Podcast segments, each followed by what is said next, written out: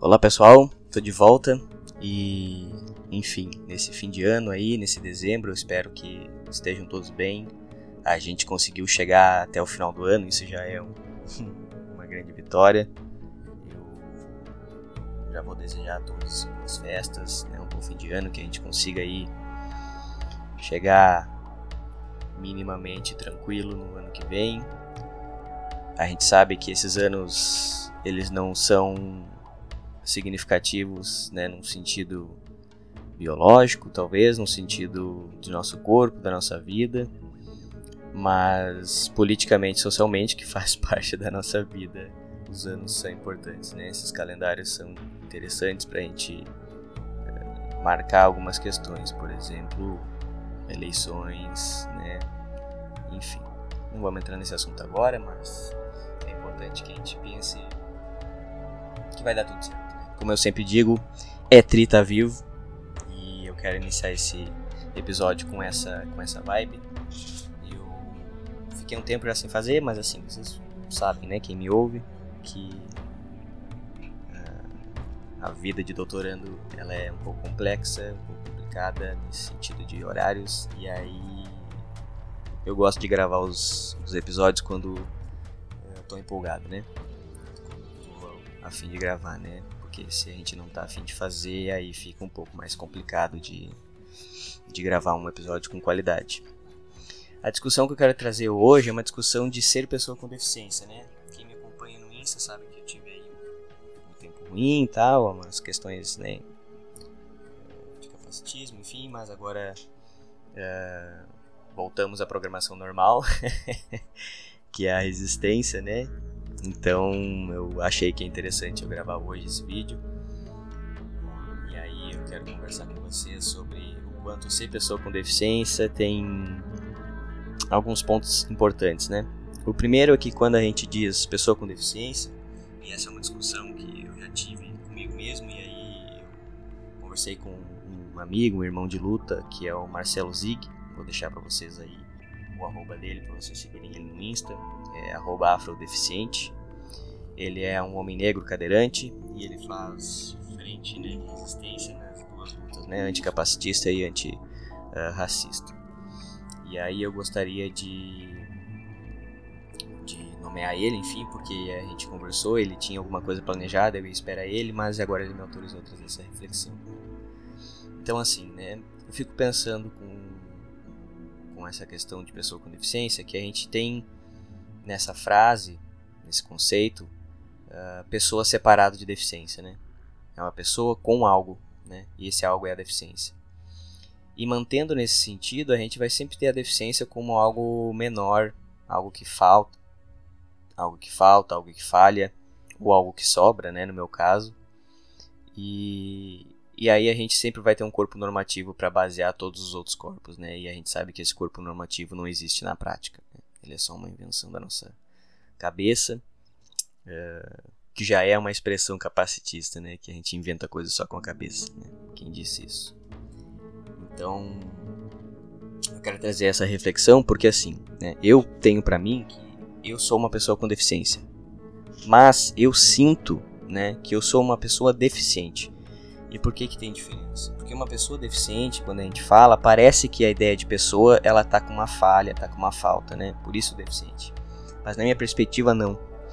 Uh, e essa é a discussão, né?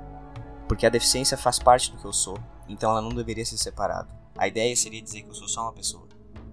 E aí a diversidade e a diferença seria automaticamente entendida, mas a gente não vive numa sociedade assim, né? A gente tem os marcadores sociais, como a gente chama, que marcam as pessoas a partir de preconceitos, enfim, né? Deficiência é um desses marcadores, né? Assim como racismo, né? A questão da raça, questão do ser mulher, a questão do ser é, LGBTQIA+. Então a gente tem esses marcadores bastante uh, evidentemente marcados, né? E aí quando eu digo pessoa deficiente, é para ressaltar que a minha ideia de pessoa está ligada à minha deficiência dentro dessa perspectiva de marcador, mas que o deficiente não me torna menos, né? E nem me coloca com mais, né? No sentido de que sobra algo no meu corpo que não deveria estar ali.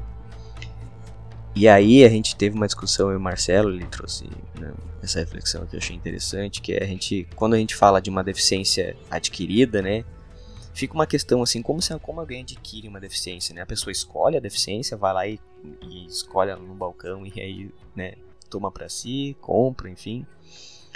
E na verdade não, né? Quando uma pessoa, por exemplo, sofre um acidente, ela deveria ser compreendida e a gente deveria compreender que ela se torna deficiente, né? A deficiência vai fazer parte dela agora, parte do que constitui aquela, aquele ser, aquele sujeito.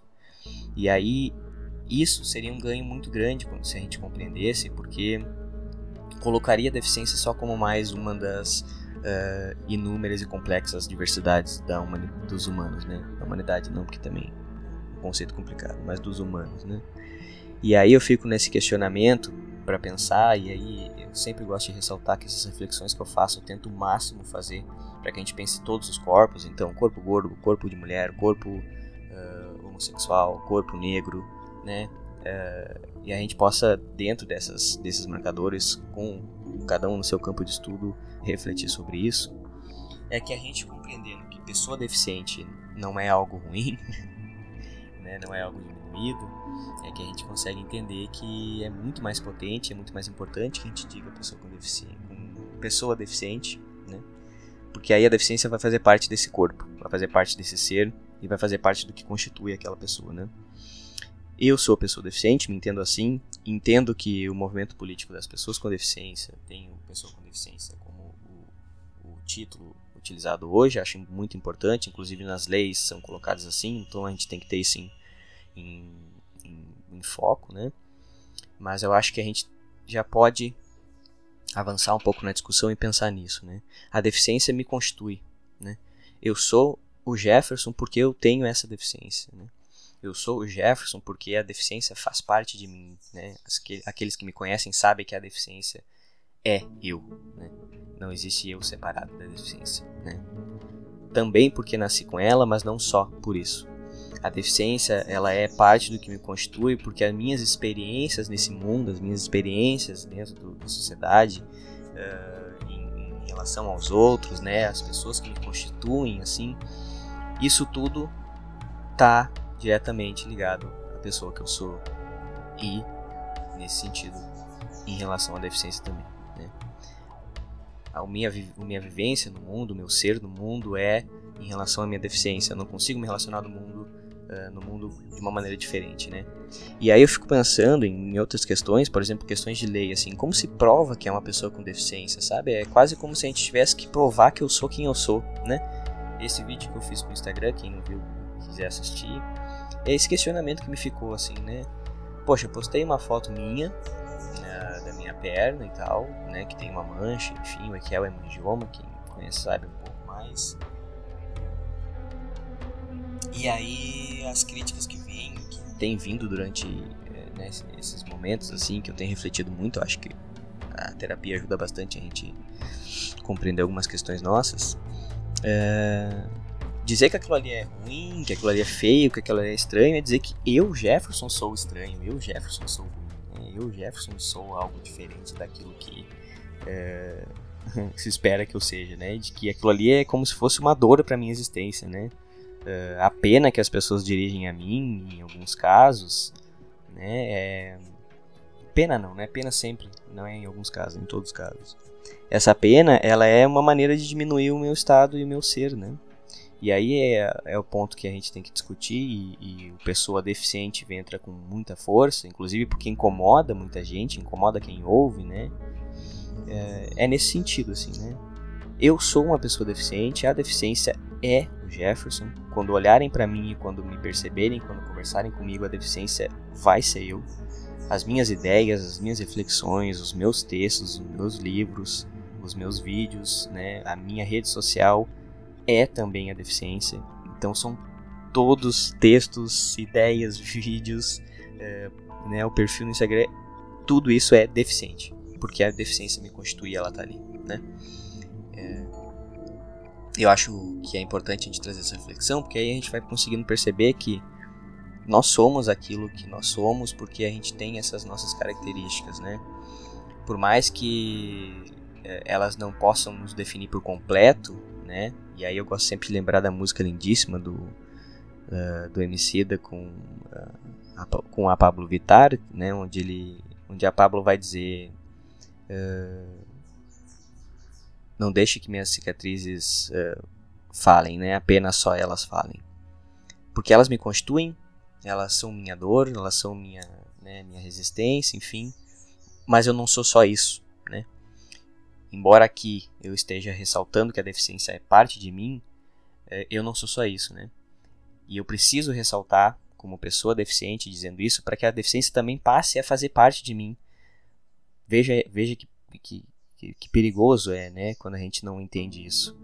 Porque se a gente entende que eu sou pessoa, e eu sou legal, e eu sou divertido, e eu sou inteligente, ou que eu sou, enfim, sou uma pessoa ruim, enfim, tudo isso, uh, ou que eu sou uma pessoa que é burra, né, uma pessoa que é eleitora de né, alguns políticos. Então, se isso tudo me constitui, por que a deficiência não me constitui? Né? Em muitos casos, a deficiência é tida inclusive como uma penalidade, assim, eu ser quem eu sou. Assim né? Ó, tu tem essa deficiência porque tu foi uma pessoa ruim na outra vida, poxa. Então me mostra, né, onde é que eu errei pra eu poder melhorar. Mas assim, a deficiência eu tô ressaltando aqui que ela tem que fazer parte porque a gente ainda, a gente ainda não entende que a deficiência é só algo que me constitui e que faz eu ser o que eu sou. Uh, e que ela é isso tanto quanto outras coisas, né? Jefferson é escritor, Jefferson é uh, doutorando em antropologia, Jefferson é um amigo legal, Jefferson é uma pessoa que, que gosta de mim, Jefferson é isso, isso, isso, mas Jefferson também é a deficiência. Né? E aí isso positivando a deficiência, não colocando ela como uma penalidade, como fiz algo de errado, ou como algo que eu tenho que parar de ser e deixar de ser para que eu me torne uma pessoa melhor, né? Uh, tu vai ser curado, né? tu vai ser melhor do que isso, mas poxa, eu já sou isso, por que, que isso aqui é ruim, né? Eu gosto de trazer sempre né, também indicações para vocês de textos, eu tenho refletido muito a partir do texto A Invenção das Mulheres, da Ayoro, Oyaronki Oyumi, não sei se é assim se pronuncia, se alguém souber, por favor, me fale, eu acho muito interessante esse texto e essa autora. E nela ela vai mostrar como tem categorias que constru construíram né, as sociedades Yorubá na África. Uh, e essas categorias são as categorias de gênero. Né? E ela vai mostrar que antes da colonização não existiam né, essas categorias de gênero como marcadores sociais uh, que diferenciavam uh, aqueles seres biológicos que têm útero daqueles que têm, não têm útero, né? Ela vai mostrar o quanto a colonização fez isso e quanto antes não existia socialmente eh, uma implicação tão grande essa questão de diferença biológica, né? Que ela vai dizer, claro, que é social também, porque o biológico vai definir socialmente essas pessoas. Então, ter refletido sobre isso, né? O quanto o pessoa com deficiência só é dito dessa maneira porque me coloca em contraponto a um corpo normativo. E isso é um grande problema. Porque aí a minha deficiência é tido como um erro, e o corpo normativo é o corpo certo. E aí eu preciso mudar a minha deficiência, ou eu preciso superar ela para ser um exemplo de superação, para que aí eu possa me tornar, tornar um humano exemplar, um, um ser humano bom, né? Uh, alguns, alguns influencers digitais que vocês podem seguir, uh, que eu sempre indico, né? A Pequena Lô tem feito um trabalho muito interessante, o Rock também tem feito um trabalho super interessante a Quer Uma Mãozinha, que é né, um canal no YouTube, também tem feito um trabalho muito interessante. Então eu acho que é, é importante a gente também seguir influenciadores para a gente compreender um pouco mais né, dessas questões. assim. Eu espero que essa reflexão ajude vocês também a, a, a pensar um pouco aí sobre né, os seus corpos, sobre suas vidas, sobre os, os ambientes que vocês frequentam e como vocês frequentam esses ambientes, né, com os seus corpos e suas vidas. E, enfim, espero que tenha apoiado de alguma maneira. Por hoje é isso. Agradeço aí a audiência. Quem curtir, compartilhe com os amigos. Pode me chamar no Insta, arroba E é isso. Um abraço a todos. Até a próxima.